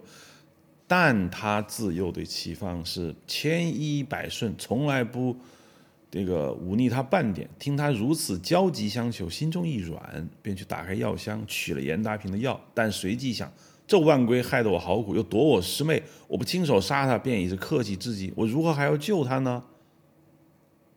这个时候，戚方拉了女儿的手说：“空心菜宝宝，给这位伯伯磕头，求他救爹爹之命。”然后狄云一听这个空心菜，马上这个状态就没了。然后呢，他又看见这个戚方看这个万龟的脸色。见他满脸尽是关切之色，目不转睛的瞧着万归，脸上露出爱怜之气。狄云一看这脸色，一颗心登时就沉了下来，背背脊上一片冰凉。他觉得师妹这脸中如此爱怜横溢，柔情无限，如今这波眼波都要给丈夫，再也不会给他。唉。要是我不给解药，谁也怪不了我。等万龟疼死，我夜里悄悄带他走，谁拦得住我呢？我就是不提和他再做夫妻。这女儿嘛，我带她走就是了。哎，不成不成，师妹这几年在万家做了少奶奶，舒服惯了，怎么又能跟我去耕田放牛？而且我形容丑陋，使不上几百十个字，手又残废了，怎配得上她？她又怎么能跟我走呢？又一阵自惭形秽，不由得羞愧万分，低下头来。最后。狄云嗷的一声从沉思中惊觉，瞬间觉得心中一片空荡荡的，万念俱灰，恨不得立刻死了。他全心全意地爱着这个师妹，但他又嫁了自己的大仇人，还在苦苦地哀求自己，叫自己救这仇人。我宁叫这万归这厮身上受百般的痛苦，可是这个师妹这么怜惜地看着我，就算活不了这几天，那又算得了什么呢？于是他又叹了一口气，取了严大瓶解药，放在万归的手上。最后连钱都没要就走了。这读到这儿的时候，我有一种感觉，就实际上金老先生对狄云没有太想好他的这个人生的轨迹。他经过了在这是一头一尾。我刚前面读的是这个小说的开头，现在已经小说最结尾的这个阶段了。在这样的一个过程中，狄云经历了与丁点的这个交往。还看到了丁点这个人生的悲惨，也受尽了折磨和毒打，几次都是死里逃生。但他的性格，他对世界的理解并没有发生变化。如果这个事情发生在小说的开头，一样是成立的。因为假设他一开始他喜欢上他的师妹，但是师妹去荆州不是给万振山祝寿，而是要嫁给万归，他百般不情愿，但是他要护送自己的师妹。这一样的，他也是这个心态，他没有变化。那么我们就想问，这个小说核心的故事的出发点，也就是所谓的江湖恩怨，和这个狄云的人物塑造，有了一个什么样的一个关系呢？我是很难看出来的，因为。如果照着小说中的狄云的这个人物塑造，我们讲述一个故事的小说主人公的一个悲欢离合，讲述他人生境遇的不断的突破，就好像之前，呃，在写过的这个金庸之前的几本小说，比如说像《神雕侠侣》杨过，杨过从油嘴滑舌，然后耍小聪明，到最后变成。情深一片，然后非常的严肃，然后变成了看空一切，再也不耍小聪明。这是一个非常巨大的一个跃升。而小说的整个故事主线，其实呢，也是伴随着他这个故事的发展。它里面并没有太多的什么夺宝啊，包括什么的，嗯，包括什么的江湖的人和人之间的这种恩怨，这些恩怨跟杨过关系不是很大。基本上所有的故事。对准的所谓报恩、有恩报恩、有仇报仇的整个故事的线索，集中在杨过本人身上。他们这些人物之间就算有问题，但是他们问题的不是主线问题。但是到了这个地方，到了《连城诀》里面呢，这个问题就在于严达平、戚长发和万振山的所有的恩怨。跟狄云没有半点的关系，没有狄云这个徒弟，没有参与不参与这个故事本身都没有关系。况且，狄云被诬陷下狱，跟万振山杀死戚长发也没有关系，因为狄云并不是说是他被诬陷刺伤了万振山而被关进牢里的，不是，他只是有人诬陷他说他看上了万振山的小妾，啊，叫什么陶红的。哎，他被关进去了，整个恩怨跟他没关系，所以这就是所谓的两张皮。这两张皮在小说中第一次看的时候没有太大的那种感觉，但是你反复的想，包括以后你被金庸别的作品所这个感染的时候，你回过头来想这个事情的时候，发现这两个还是有问题的。你包括后面的像《天龙八部》，《天龙八部》里面写了三个主人公，当然不是都都好看，但是乔峰为什么好看？因为乔峰的人物线索。萧峰的人物成长和整个故事编排是跟他的人物成长是有直接关系的，因为在他身上叠加了一个非常大的一个矛盾和问题，就是他要证明自己不是契丹人，但最后他发现证明来证明去，发现他就是契丹人。但是即使是契丹人之后，他还要证明自己，说我就算是契丹人，但我并不是你们所想的那种想消灭汉人的那种所谓契丹人。我超越了这个民族之间的这种矛盾，我是一个更高存在的境界。为此，他付出了自己惨重的一个代价。这个人物的本身的行为逻辑线和他所周遭所发生的这个故事逻辑线，其实就是就是这样。因为这个故事本身由这个主人公的塑造而展开，而这个主人公本身推动了这个故事。这个故事因为主人公的性格，因为主人公的成长，而把将整个故事推动，这才这个故事的逻辑架构呢，我觉得才是比较完整的。但在《连城诀》这个故事中呢，这点是有缺陷的，因为所有的人物都比狄云要强势。我们举个简单例子，一上来这个故事中的气长发万振山，他两个师，一个师傅，一个师叔，包括这个严达平教他半夜教他武功的严达平，都比他强势。而且，万振山设计谋害了气长化，又设计谋害了这个狄云，把他弄下狱，我是为了让自己的儿子能娶这个戚芳。这些人都玩弄狄云于股掌之内。到了监狱之中，狄云又遇到了一个丁点。丁点这个人物是足够的强势，并且形成了一个非常强的一个故事描述的核心。基本上，狄云在这个里面就是一个听众。也要听丁点讲故事，而丁点呢，也要借给狄云讲故事的这个契机，其实就是讲给观众听，那就完全开了另外一个篇章。狄云最后死了，呃，然后，呃，不，呃，说错了，丁点最后死了之后呢，狄云带着他的这个师生出去，遇到了宝相和尚，宝相和尚又是个残暴的和尚，最后，他通过这个。丁点交给他的神照功打死了宝相，然后就被薛刀老祖给收拾。薛刀老祖把他带到了川边，这个时候遇到了所谓的落花流水这四个大侠，为了救这个水生，也就是被薛刀老祖同时携带走的这个女人。从在整个过程中，狄云又处于一个非常从属的位置，因为薛刀老祖的一言一行、一举一动，完全掌控了整个事情的发展。到最后。当狄云从这个薛刀老祖手中经历了生死逃出，逃回荆州，想自己看这个自己的女朋友，但是他要干什么呢？不清楚。而且小说在写到这个环节的时候，小说的叙述主体还变了。当这个狄云化妆成游方郎中解救了万归之后呢？这个这个小说写到这儿的时候，由原本一直以这个狄云作为主观视线的这样的一个叙述主线呢，就变成了以戚方为主。你看，举个简单例子啊，他小说是这么转换的：这个狄云把那个药送给了戚方，说送给你了，不用银子。那么戚方大喜，说先生如此仗义，叫我怎生相谢才好。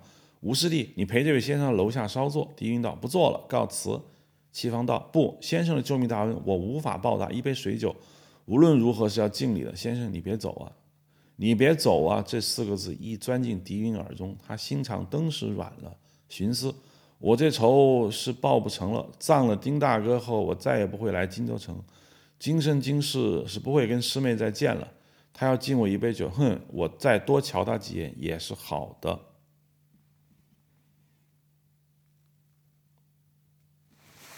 好，接下来在酒楼上，这个戚方把这个水酒递给狄云之后，狄云纵声大笑，然后就走了。走了之后，戚方发现椅子上有本书，上面写着《唐诗选集》。哎，他拿了这本书之后，马上这个故事就开始以进入戚方的这个视点。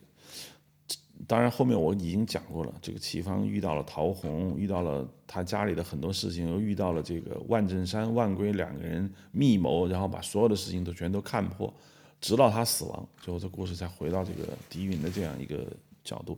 为什么？为什么会这样？一般说来，在别的小说中，除非他也是主角，他会转换视点，否则不太会转换这个视点。现在之所以转换，我认为有两个原因。第一个就是狄云确实在里头没有什么戏份，因为如果你说，如果如果你说我要让观众通过狄云的角度来去看这个万振山跟万归密谋事情，从而使他们过去杀戚长发的这个密谋得以借助一个第三方试点被读者所探知。以金庸的能力，要让狄云知道这些事情太容易。他已经写过无数次这种东西了，就所谓的第三方试点，所谓的偷听偷看，这写太多遍了。他已经驾轻就熟，但是他还是放弃，他要写戚方。当然，这是有理由的，因为戚方比他更有戏啊。因为戚方嫁给了万归，面对自己仇人讲他的故事，和面对自己老公讲故事，那当然老公戏多。所以他还是把这个故事，这个试点给到了这样的一个西方。这从另外一个角度上也可以来证明，就狄云作为一个故事的主人公，那是很难扛起来的。这就是我认为，这个当然只是一个简述，就是我认为这个是在叙事上是有问题。当然，我认为这个问题呢是属于很高级的问题，并不是说这个问题一定要解决，而是说这个问题你解决好了。我觉得你你当然就写的更好，你解决不好呢？以金老先生的笔法，以他的比例，这个当然不是太大问题。但是这也来解释了，就是为什么狄云这个角色不讨喜，演过狄云这个角色的演员也没有因为这个角色而获利，就是因为狄云的这个人物塑造确实是有问题。第二呢，就这个故事本身。呃，讲述这个连城诀剑谱的争夺，包括林退思和丁典之间为了这个梁梁梁文帝还是梁元帝的这个宝藏展开的这一系列的故事，和狄云没有关系，因为狄云只关心一件事情，就是他跟他师妹能不能结婚，能不能好，那这些事情都跟他没关系，他也没参与，他大部分时间都是被动的听说了这个事情，真正深度参与的是丁典，是他几个师傅师叔。这跟狄云没有关，他既不爱财也不爱武功，所以，如果我们要讲述一个普普通通农民农家子弟的故事的话，我们不能够把它直接嫁接在这样一个武侠世界里，因为武侠世界天然的和这个农家子弟有一定的问题。要解释这一点呢，我们不妨来看看这个《水浒传》，因为。讲含冤入狱，《水浒传》是经典，因为《水浒传》写了大概两三个含冤入狱，以林冲、武松，嗯，比较明显。但是真正把含冤入狱写得好的，武松大闹飞云浦啊，什么醉打蒋门神啊，血溅鸳鸯楼啊。他还是没有林冲写的好。我们来通过来分析分析这个林冲，来讲讲，你看怎么样写一个人，怎么样写一个人受到了悲苦，那整个故事的主线又是怎么样提高一个人的？我觉得这倒是一个很好的一个一个参考的一个体系吧。知乎上有一个我觉得非常非常好的一个问题，这个问题我一直觉得是知乎良好互动的一个一个特例。就有一个人问说：“为什么我看到林冲雪夜山神庙下着大雪，挑着花枪，然后吃着冰冷的牛肉，我觉得很惬意，我觉得很爽。虽然我明知道林冲这个时候遭遇非常之糟糕，他已经被陷害，然后他被发配沧州，然后在这么寒冷的东西，他一个人坐在这儿吃喝酒吃肉，为什么我觉得很惬意？”那底下有一大堆的那个回答，我觉得都回答的都很好，都都相当的好。因为什么呢？因为写出了意境。这个意境说呀，这个，但历史上有个公案啊，我们说意境说到底是唐代诗人这些人，包括一些文学理论家提出来的意境，还是王国维最后总结的？总之。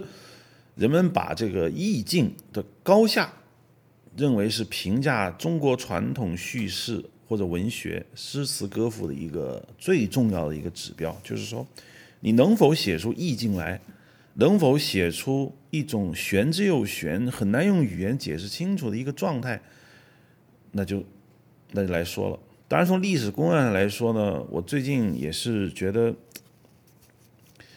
因为王国维总结意境的时候，他用的是叔本华的哲学，他用的是西方哲学，他并没有直接去用这个中国古代历史上所说的这个意境。但是呢，我们横竖不能说我们的诗词歌赋意境是用的西方的理论，因为首先作者也不知道，嗯，那你完全是不可以用西方的这样一个对美学的一个讨论来讨论中国古代文学的意境之说。第二呢，也是民族自豪感，是吧？尽管作者不知道，但我们文学评论是可以摆脱作者的。文学评论并不要去想作者怎么想，文学评论只在乎评论家怎么想。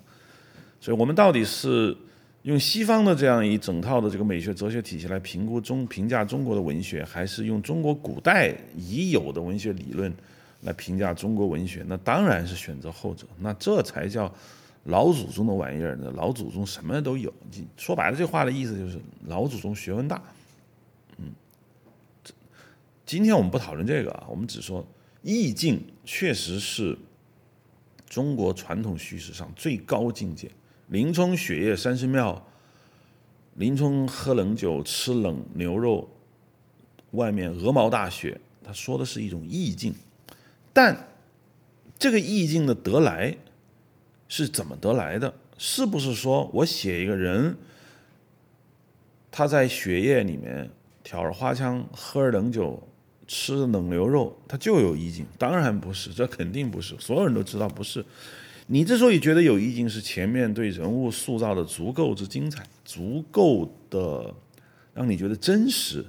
你到了这一步的时候，你才会有意境。因为林冲，林冲我们就不解释了。林冲这谁都知道。林冲是怎么来的？林冲为什么人生混到了这个地步？人生林冲的这个人生混到这个地步，为什么产生了那么大的一个同情？林冲是一个什么人？林冲是一个想当普通人而当不成的一个人。林冲首先是体制内的人，八十万禁军教头。这个职位并不是很高，因为八十万禁军里面教头非常之多，基本相当于一个武术教练。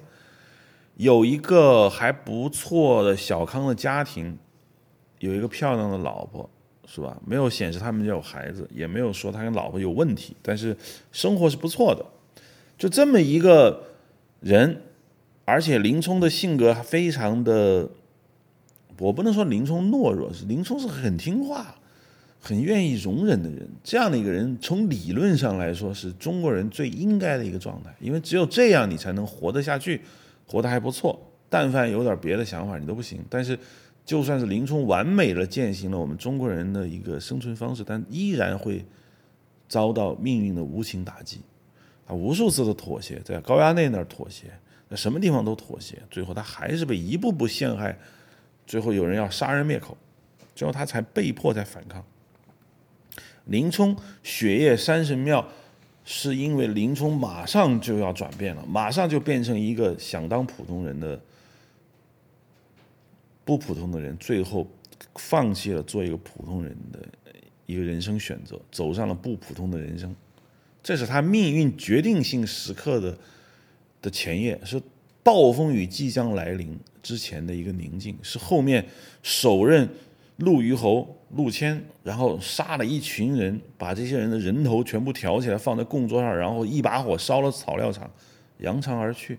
这么壮烈的事情之前发生了一个短暂的一个休息时光，他一个人在茫茫大雪之中，有一种非常强的孤独感。在这个知乎的这个这个回答里面，我觉得有很非常精妙的总结。其实我我可以。我会稍微读一下，因为不是所有人都看了这个回答。它里面说的几句话，我觉得挺好的。第一个就是，中国传统文学中有很高级的一个爽点，可以概括为孤独的自由。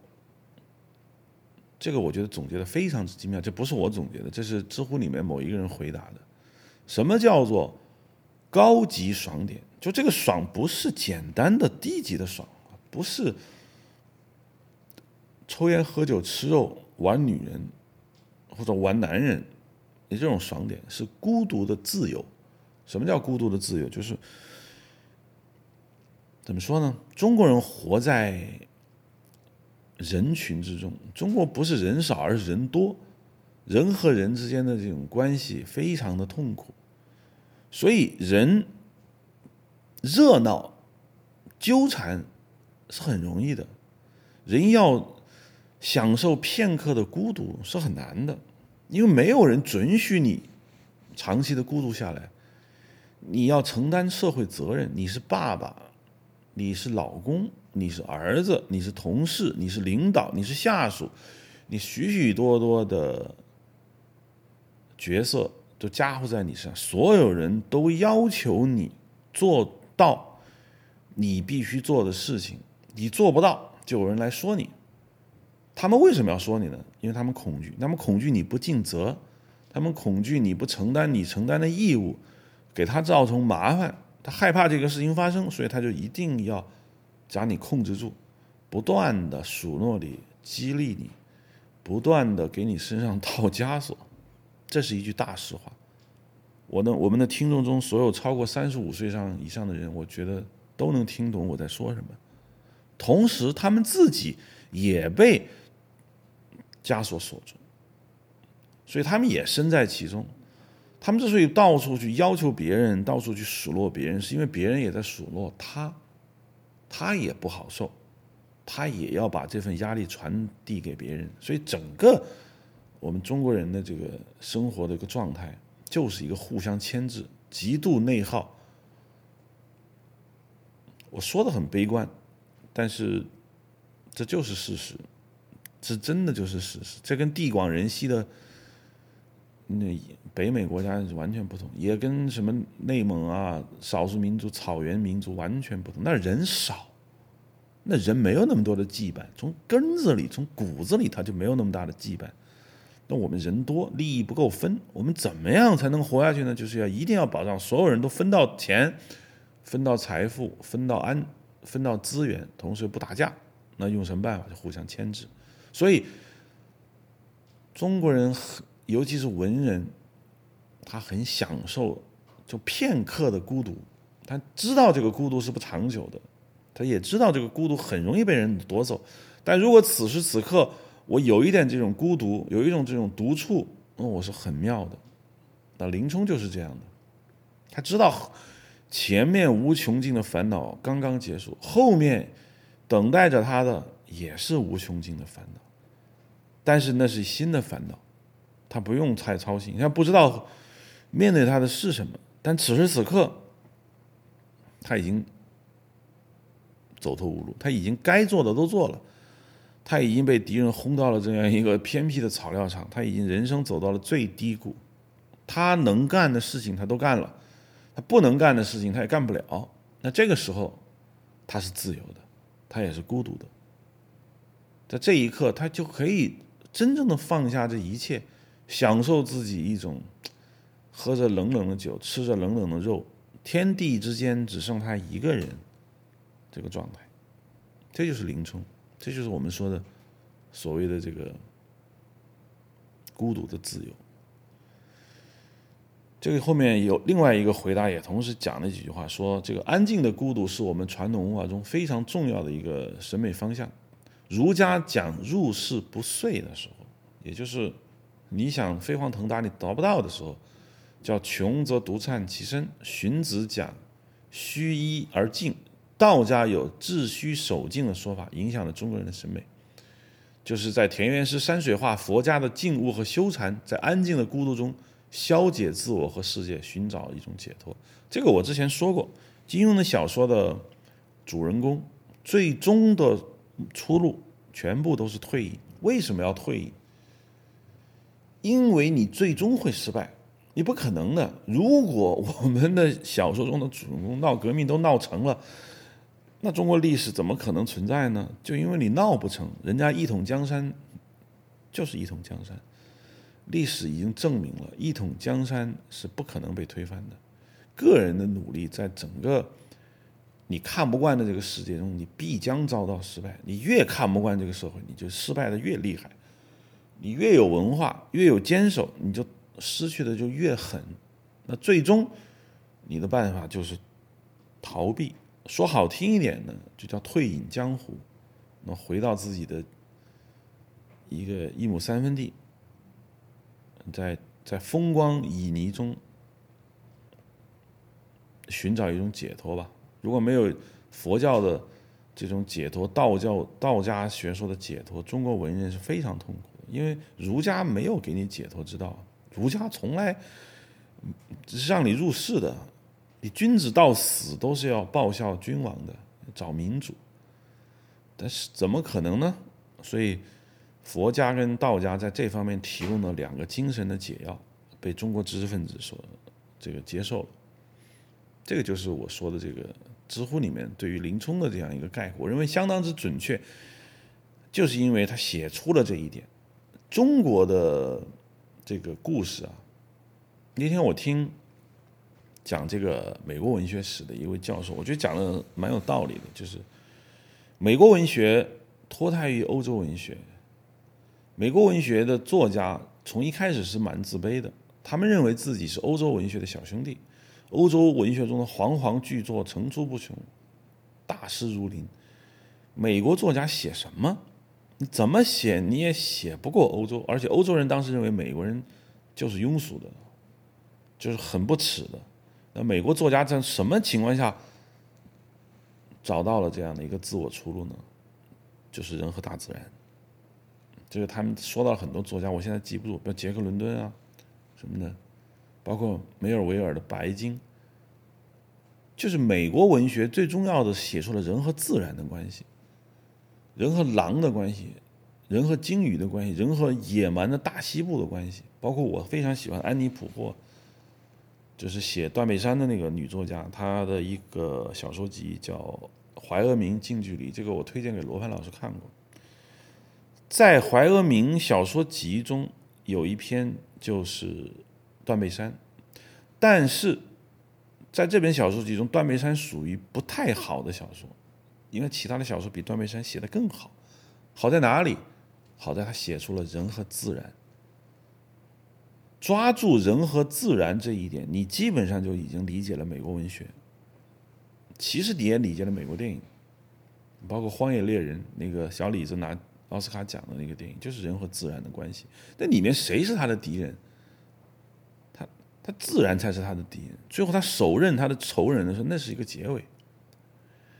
但是欧洲文学讲人和体制的关系，斯汤达的《红与黑》，巴尔扎克，包括俄罗斯文学，全部都是人和体制，就人和这个社会的问题，包括雨果的这个《悲惨世界》啊，《巴黎圣母院》，所有的欧洲文学讲的不是人和自然的关系。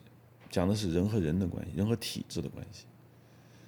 中国的文学叙事也是如此，中国一直就在讲人和体制的关系。其实武侠小说讲的也是人和体制的关系。中国的所有的文学名著，也我说的是小说啊，都是讲人和体制。所谓体制，就是人聚拢在一起形成一个社会架构，那叫体制。你在这个体制中的臣服，你在这个体制中的背叛与接纳，整个故事都是讲这个，而《水浒传》讲的就是这个人和体制的关系。所谓的造反，所谓的被招安，所谓的逼上梁山，所谓的报效朝廷、回归朝廷，都是讲人和体制的关系。那么林冲之所以写得好，就因为林冲是体制人。如果林冲不是体制人，林冲是一个。游侠，那这个故事就是不好看的，肯定的，因为林冲是有编制，他必须回到编制，他必想留在这个编制之中，他为此做出了巨大的牺牲，但是体制永远不接纳他，最后他走上梁山，成为体制外的人，这就是一个重大的转变。所以，当我们中国人看到林冲的遭遇的时候，我们非常的理解，因为我们也想在体制内活着呀。我们谁也不想活在体制之外，我们就想安安稳稳、老老实实、圆圆满满、富富裕裕的过着体制内的生活，这是每个人的梦想，就看体制接纳不接纳你了。当我们想活在体制内，而体制将你边缘化，甚至把你排除在外的时候，我们都能理解林冲。我们看到了林冲身上的这样的一个悲愤，所以否林冲雪夜三圣庙所爆发出来的那种张力，是作为是林冲彻底被体制抛弃的这样一个临界点。我们作为中国人，我们确实是能感受到的。这就叫意境，这就叫挣扎。问题在于，狄云是一个什么样的人？我们在说狄云之前，我们先看看金庸小说的其他的一些我们说的写的不错的，就是所谓的塑造成功的这样的他的主人公，他是一个什么样的一个一个人，你就能理解我说的意思了。金老先生有。这个十四本小说，这十四本小说中，当然并非所有的人物都被我们记住，并我们被我们津津乐道。只有那些他塑造的比较好的人物呢，我觉得就可以拿来谈。我们来看看啊，呃，在金庸小说中，真正被大家一直所聊的角色，我们说说，先说说这个《射雕英雄传》吧，因为最热闹。郭靖跟杨康哪个你更愿意聊？我觉得还是聊杨康吧，因为杨康才是塑造的成功的。因为郭靖就是说句实话，两本小说都有郭靖，但是他没有塑造的特别好，他没有走进你的内心世界，只有杨康走进了你内心世界。那杨康是一个什么人呢？体制中人，因为他认贼作父。他成为金国的小王爷，他不想走，可是他是大宋国的子民，他从文化上和血脉上都应该属于大宋，可是他就是不愿意离开，他想活在他的那个权力体系中，他为此付出了生命的代价。这个让每个人都能够切身的感受到，他死的很惨。他之所以死的很惨，是因为他以前很富贵，他有多少矛盾。他也不是一个简简单单说我就要断绝一切联系的人，不是。他跟他的父亲杨铁心，他跟穆念慈，他跟他母亲的关系，他是非常错综复杂、很有深度的人。他就是因为他不愿意走出自己那个权力架构，所谓的体制，造就了很大的一个我们说的人物塑造的一个核心冲突。这就是杨康他塑造的好的原因。那再看看这个。《天龙八部》里面谁你愿意谈？很显然就是乔峰，没有别的可聊的。虚竹、段誉都不太好聊。乔峰是谁？体制中人，丐帮的帮主，他中原武林的精神领袖。可是他是个契丹人，他必须要被这个他原来所待的那个体制所排斥。可他很想回归，他想回归到过去的那样的一个。那样一个体系之中，他也付出了惨重的代价。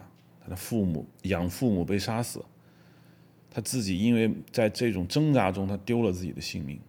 他最后在啊这个在阵前自杀，他用自己的自杀来完成他的救赎。他也是个活在体制中的人。我们整个故事架构是讲他是怎么样跟这个体制的关系的。你说杨过吧，《神雕侠侣》。杨过是不是体制中人呢？从整个小说的架构上来看，他是的，因为他是郭靖的门徒，他属于郭靖、黄蓉、桃花岛体系中的人，他又被送进了全真教，进了名门正派，可是他就是要反叛，他不愿意活在那个体制中，他一定要走出去，可体制不断的来惩罚他的背叛，最终。杨过获得了体制的认可，获得了所有人交口称赞，因为他破了蒙古人，他做了一个大侠。因是因为他做出这样的成绩，体制才接纳他。而在体制准备接纳他，封他做新这个华山论剑的北侠的时候，啊，不说错了，不是北侠，新华山论剑中的东邪的时候，他走了，他不要了，他带着小龙女走了。他跟小龙女的这种跟师傅谈恋爱得罪了体制，就造就了整个《神雕侠侣》巨大的一个叙事的张力。也就是说，如果没有杨过的这些与体制的关系的背叛、接纳、再背叛、再接纳、挣扎，这个故事也是不好看的。也正正是因为他跟这个体制的关系，造就了这个人物的叙事的架构。再看看金庸还有哪个小说主人公大家比较喜欢？令狐冲，华山弟子，体制内的，因为他背叛了他的师傅，他跟这个邪教日月神教的人混到了一起，他最终看破了哦，原来体制是邪恶的，师傅岳不群，华山派是邪恶的，左冷禅、五岳盟是邪恶的。他最后超越了这个生死，这也是其其实《笑傲江湖》里面争夺最高武功秘籍《葵花宝典》跟他没关系，他并不想学，但是并不因为这样，我们的令狐冲就没有戏。令狐冲最大的戏份来自于他和他师傅的关系，这跟狄云非常之像，但狄云显然写不出令狐冲的这种层次来。令狐冲也喜欢他师妹啊，令狐冲也不敢反抗他的师傅。但令狐冲最终和师门决裂，和这种最终对体制化的这种清醒的认识，最终选择出走，那才是小说的一个重点。你再说韦小宝吧，韦小宝他是体制外的人，整个小说写的是他怎么进到这个体制里面来，他怎么样利用他体制外的经验，利用他体制外所获得的这些所谓的下三滥的招数，最终。走进了体制，体制利用了他，他也利用了体制，最终进行了一次反讽。但总体来说，韦小宝的叙事张力来自于他怎么玩弄这两个体制架构，他怎么样利用这个江湖和这个清廷所建构的朝廷正统体制，他是怎么玩弄进去的，也是他跟体制的关系。当然，金老先生的最后一本小说，他早已看明白了，他过去写的那些故事过于正。他也想突破一下，当然，我不不能说韦小宝的张力来自于他刻苦练武怎么怎么样，那那是他过去的小说的技法。在余下来说的金庸的小说中的，我觉得写的比较好的人物，其实我都说完了，就这些。其他的，你比如说像《倚天屠龙记》里面的张无忌，他并没有写他跟体制的关系。他尽管他以后当了这个嗯明教的教主，可是他跟张三丰的关系。很好啊，他也没有被中原武林所弃绝啊。他并不在性格深处对这个体制做出挑战，他在性格的内核层面上，他也并没有觉得自己跟这个体制中他有这么一个带有思想层面上的撕扯，他都没有，所以这个人物就不好看。张无忌很难演好，演过的人也没有因此这个角色而找到一种认同感。别的角色像胡斐啊，像什么，呃，其他的人物，我觉得都很难聊。就包括这么好看的《射雕传》的郭靖，你也很难聊。他并没有与这个社会、与他的价值存在产生冲突感。郭靖没有觉得自己要在这个社会上有一个价值，他也没有现成的价值让他去抛弃，让他去忍痛割爱的放下，他都没有。所以这些都很难进到人的内心世界。这就是我们说的这个，他金庸写的好的这些小说的这个特点。那么再说说这个狄云，回到连城诀，狄云跟这个体制什么关系呢？并没有。狄云真正的遭遇是什么呢？真正的遭遇是他喜欢的女朋友被他的师兄弟陷害，打入他打入死牢。结果他女朋友被人抢了，变成了别人家的老婆。从那以后，狄云的人生基本上就属于一个旁观者。对于丁点来说，他是个旁观者；对于血刀老祖来说，他也是个旁观者。他并没有因此而对这个他所处的这个社会产生一种决裂，他也并不打算进去，他也没打算出来。原本他就是个农家子弟，他没并没有任何的社会地位，无从可失去。他对这个社会的认识和反叛，其实就只有一个孤独。我记得当时小说写到，他从那个监狱里面出来，带着敌带着丁点的尸首，碰到了宝相，然后他把宝相误杀了以后，把头发也剃掉了，然后在长江的一条船旁边，这个很孤单的活着，写的也有一点林冲的感觉了。就他觉得天地一沙鸥，他自己非常的孤单，但是他缺乏林冲这样的一个人物的内心世界，他的内心世界是属于他个人的，他就是丧失掉自己的师傅，又丢了他自己的师妹，这是一个属于他个人的一种情感，而这种情感呢，不是说别人没有，而是这种情感在一宏大的小说架构里面，他很难把观众的读者的心情完全带入，因为读者无时不刻的不处于。他和对周遭世界的一种撕扯，而所谓师傅被杀、师妹被抢这样的东西，我我们能看，但是我们不会产生更多的认同感。这就是我说的这个狄云的这个问题。而且狄云的这个这个遭遇感呢，我觉得被他的传奇信心打破。如果一个小伙子，一个农家小伙子，他遇到了师傅被杀或者逃走，遇到他的师妹被抢，他要解决的问题。就应该是这个层面的问题，可是当他遇到了丁点之后呢，他马上进到了另外一个世界，那是一个讲讲着宝藏的世界，讲着神造公的一个世界，讲着这个连城诀的这样一个世界，这个世界极富传奇性，与他自己本身想干的，希望沉冤得雪，希望自己能够回到自己的女朋友身边没有关系。接下来遇到了血刀老祖，遇到了这个。江南南四旗落花流水，这又是一个另外一个传奇性的架构。薛道老祖的武功，包括他的文化特点，与狄云毫无关系。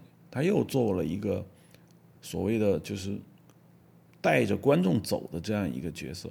最终，金老先生认为，落花流水也死了，薛道老祖也死了，丁点也死了。他是丁点，是狄云该回来处理他自己世界的这样的问题，可是他并没有处理。他回来的时候木已成舟，他自己的女朋友不仅成了别人老婆，还生了一个女孩他没有办法改变，他也没有做更大意义上面的一个挣扎，最终他还是带着绝望的心情，去刨开了这个林双华的尸首啊，那个坟墓，把这个丁点的尸身放进，结果他发现了连城诀，然后他把这个公布于世，然后在这个最后那个庙里面，他目睹了所有人在疯狂的抢夺宝物，中毒而死。这跟他没有关系，他最多是用就金老先生是利用狄云这样一个角色，去表达他对人世间的看法。说句实话，金老先生对狄云跟齐芳都没有真的去，没有真的去描写，因为如果他真的想去描写狄云的人，描写他的情感，他就不会有个水生，也就是那个水袋的女儿，跟他一起在这个。藏边那个雪山峡谷里面度过了很长时间的人，他不会写这个女人，因为这个女人的出现，让我们消解了气方的意义。因为气方很早就走淡出了这个叙事的主线，他进到了一个新的女人。可这个新的女人，他也没有写的很认真。等写完这个水生之后，他回过来接着写气方，水生又被放弃了。等到最后小说的结果，当这个狄云回到了一个雪山峡谷的时候，我们看到哦，原来。这个水生在等着他，在等着他，然后这故事就这么结束了。这么结束以后，其实我就能感觉到，金老先生在这个地方，他并不是真正的关心狄云的他的人生处境问题，也并不是真正关心狄云跟齐芳的这个情感问题。他在这个地方，他并没有想要写的这种冲突。他想写什么呢？我觉得他更加想写的是丁点，因为在这个连城诀的故事中，丁点才是真正有戏的人。为什么丁点有戏呢？首先，丁点的故事由他自己讲出来的，就是所谓的自述。这个自述是非常强的那种代入感。当我们看小说的时候，我看到丁点讲他自己的故事的时候，就跟当年我说的，我说像《金色郎君》，像这个《雪山飞狐》里面那些自述的故事。就非常的让你觉得啊，这才是一个活生生的人。第二，丁点和林双华的那爱情，那那叫做成年人的爱情，那叫做一个真正的爱情。因为首先，他们可遇而不可求；第二，他们为这个爱情付出了生命的代价；第三，他们完全可以超越占有或者不占有，或者是不是朝朝暮暮在一起这样的一个故事。他们为爱情所做出的牺牲，是双双的死亡。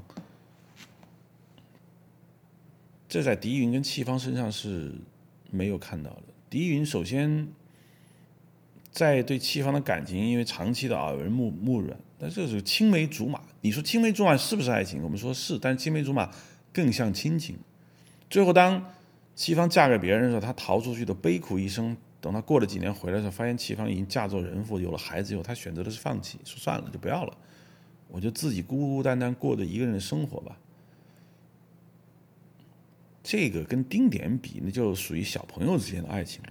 就一开始我没有做努力，我后来放弃也心安理得，这是第二。第二三是丁点并没有贯穿整个小说的始末，大概出现了四分之一的这样一个回目，也就是说，它是高潮来高潮去，就像一个暴风雨一样，给留下你一个很深的印象，它就消失了。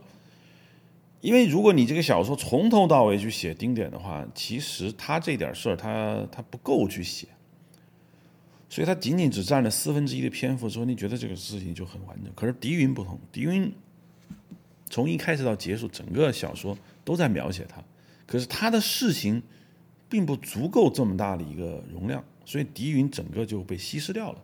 所以真正的小说让你留下深刻印象的，反而是丁点。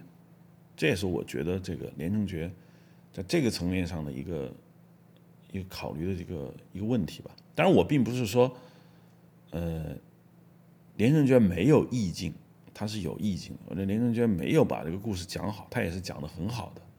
但是与金庸老先生前前后后的这些辉煌的大作比呢，他没有获得观众的那么强烈的情感认同，我觉得是有道理的。以上呢是通过这个叙事学的角度跟大家讲了讲这个关于连城诀我的一些小小的看法。当然，你们完全有不同的看法，这只是我个人的想法，这不表示我对他不喜欢。因为我们小时候跟罗盘老师，我们那个时候年纪比较小，然后当时看小武侠小说也是被禁止的，所以我们把连城诀偷偷的藏在我们学校旁边的一个被废弃的一个砖窑里面。然后当时为了怕淋雨淋湿了之后，就拿油纸把它一包，埋在一个瓦砾堆之中。每天呢就跑过去，放学的时候跑过去看两眼，然后再放过去，然后回家。哎，我们当时就觉得好奇怪，小说是写的《连城诀》，啊，这个《连城诀》是里面一个剑谱，而我们真的有一本叫《连城诀》的东西，还埋在了一个瓦砾堆里面，所以就觉得蛮有意思的。OK，呃，还讲的还挺多，呃，稍微最后总结一下吧。通常意义上的。故事讲述会联系一个最重要的主题，就是好人和坏人的区别。过去人们讲故事的方式，基本上是希望好人最后得好报，坏人受到惩罚，然后听故事的人觉得这个世界是依然可以被掌控的，然后是可以看到规律。那么趋。祸避害，啊趋利避祸，那这样一条道路既然可以往下走，那么满意而归。后来由于讲故事的发展，也是听故事的人的智力正在进步，人们不再特别的相信说一个故事能给你带来那么大的一种安全感。那么从故事从安全感上来说，它的作用就下降了。故事主要不是让你带来一种对世界的解释或者安全感，而是给你带来一种体验。要从这个时候开始呢，故事的好和坏就开始变得复杂。一直到现在为止，好的故事中的人往往都不是单一的。呃，有那些很简单、很简单、好坏分明的这样的故事，但是那不是主流。主流的好作品、好的故事，依然是将人复杂的那一面，呃，传达给你。当然，这种复杂不仅仅是好和坏这个层面的，还有性格呀，包括做事情的方式啊。我是觉得《连城诀》这个小说最大的魅力在于，它小说结尾所展示给大家看的一种对人性黑暗面的一种揭示，也是所有对这本小说或对这个故事改编成影视剧的观众的一个普遍的一个心理，就是说，嗯，狄云像普通观众的眼睛一样看到了这个世界的黑暗，看到了他最亲爱的师傅，呃之间的这种争斗。他们觉得哦，那足够让我的主人公放弃一切，传达一种这个社会很不安全，我要找一个安全的地方躲避起来的这样的一个心态。这个也不是连城诀第一个写，也不是最后一个写。但是我想说的是，对现代观众来说呢，这么写显然是不够的，因为在这样的一个故事中，除了狄云自己的这种好和坏之外，其他的人都谈不上真正意义上去塑造一个坏人，因为在这本小说中，坏人通常被安家安装了一个谋害自己同类的这样一个罪名，比如说，呃，林退思，他就能把自己的女儿呃弄死，因为他。跟林林双华是父女关系，所以你觉得他坏。那么戚长发能够一刀把这个万正山弄死，或者把严达平弄死，那是因为他是他的同门师兄弟，那你觉得他坏？呃，其他的就坏人就包括落花流水中的花铁干，他有他吃了他同伴的这样的一个尸体，他是坏人。那除了你给他强行安装了一个坏的一个行为之外，对他们的动机，对他们是这个坏的这样的一个心理活动就缺乏一个具体的建构。因为这些人并不是因为嗯他的性格所致，而是因为外部强加了一个宝藏也好，或者是一个武林秘籍也好，或者是生存压力也好，那这些人坏的就不是。让你觉得是感到，要不你感到这种心灵上的恐惧，你觉得这坏的实在是我们叫普通人之恶，就是一个普通人他他也可以坏起来，就好像《天龙八部》里面给大家留下深刻印象的马夫人，她她讲述了自己坏的问题，是因为她小时候她很穷，她看到她姐姐弄了一件花衣服，她就用剪刀把它给剪了，她不想让姐姐的花衣服穿在身上，让她感到难过。所以他得不到的好东西，他要毁掉，那就像他要毁乔峰一样。那这个人物他不是那种意义上的坏，他是普通人的坏。那普通人的坏却让你感觉到有一种极度毛骨悚然，这是让你印象深刻。第二种坏呢，就是说他自认为是好，他不认为自己在做坏事，像慕容复这样的，他要复国，像他的父亲啊慕容博或者是萧远山这样的。他们都有宏图伟略，他不认为自己在做坏事，他就为了自己的远大目标牺牲掉那些人，他认为理所当然，那是结果论。这种坏人你也很害怕，因为他施起恶来有一种天然的一种正义感。这两种写坏人的方式都相当的好，但是在《连城诀》里面都没有用。《连城诀》里面的坏呢，就比较简单，也比较传统。所以，对于现代观众来说，连城诀的故事就显得过于的，我不能讲幼稚吧，就是似乎是有一种倒退，似乎是有一种不像是在这个阶段，以至于我以前一直以为连城诀是他早期作品，但实际上他是在写完《倚天屠龙记》之后才写的，或才出版的啊。至于他有没有提前偷偷写好，一直压在那儿不放，我不太清楚。但是回过头来一想呢，就是当我站在金庸故居的那个房子里，我回想这本小说的时候，我突然觉得，嗯，它也算是一种一个作家的一个心得吧。就你你站在那样一个田间地头的时候，你不会想到太多的什么大局的东西，你就世界的东西，像以前《屠龙记》那样上天入地、海内海外全都有的。可能他不想了，他觉得他要写一个。在田园能发生的故事，就是方圆几百里内讲的这样一个故事。你最高的人物也不过是当地的地方官，一个知府。他不像后来别的小说，上至皇帝，下至走卒、王爷、贵族，这都一个不少。但是他在这本小说里面，他就没有了。他仅仅简简单单写了一个农家的青年，叫狄云，他遇到了一个。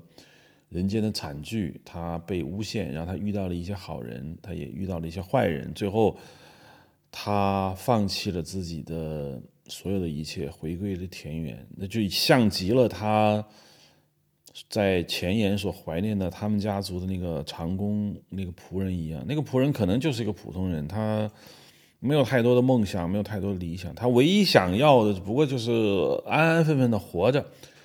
这种。在武侠小说里面，比较卑微的人一向不能在武侠小说中活着，往往是一个很边角料的一个角色。但是，连城诀就将这种情感把它写了出来，完成了出来，并且基本上我觉得也也是达到了预期的这种效果，所以我认为它当然是有它的这个可以值得借鉴的地方，好吧？今天的哈德米就到这儿，下一期可能就回到之前一直要说一直没说的这个所谓中东、伊朗、印度的神话体系。嗯，讲完这个之后，后面可能会有一个呃一个对于电影的一个讨论。呃，之前老婆跟我聊了一下这个她看的那个《第一炉香》，许鞍华拍的这个。张爱玲的小说，因为我没看，他说反正是相当的不好。虽然有这个彭于晏啊，但是马思纯很糟糕。我一看来头非常之大呀，除了这两个演员之外，摄影杜可风，音乐坂本龙一，啊，这都已经到了顶了，这已经没有再好的可能性了。所以电影依然没有弄好，原因何在呢？其实技术层面都不是重点，你就算有杜可风有坂本龙一，又能如何？真正好的故事。好的人性该怎么讲？那么我想借着这个《哈利米》就还是可以总结一下。之前聊过一些王家卫的那三部曲，但是我还要再做一期，叫最后一谈一次王家卫三部曲，之后就不要再聊了，因为说过很多次了。好吧，谢谢收听，大家可以在 HardImage.Pro 上下载收听，也可以登录 IPN.DOT.LI 寻找印象，也可以在小宇宙。这是我一直说的这个一个播客客户端，其他播客客户端不知出于什么原因总是不全，但小宇宙确实很全，因为它及时读取了苹果服务器上的信息。大家如果是苹果手机，也可以在这个直接在苹果播客的软件里面去搜。那么在其他的搜 Castro 似乎也可以。好，谢谢，拜拜。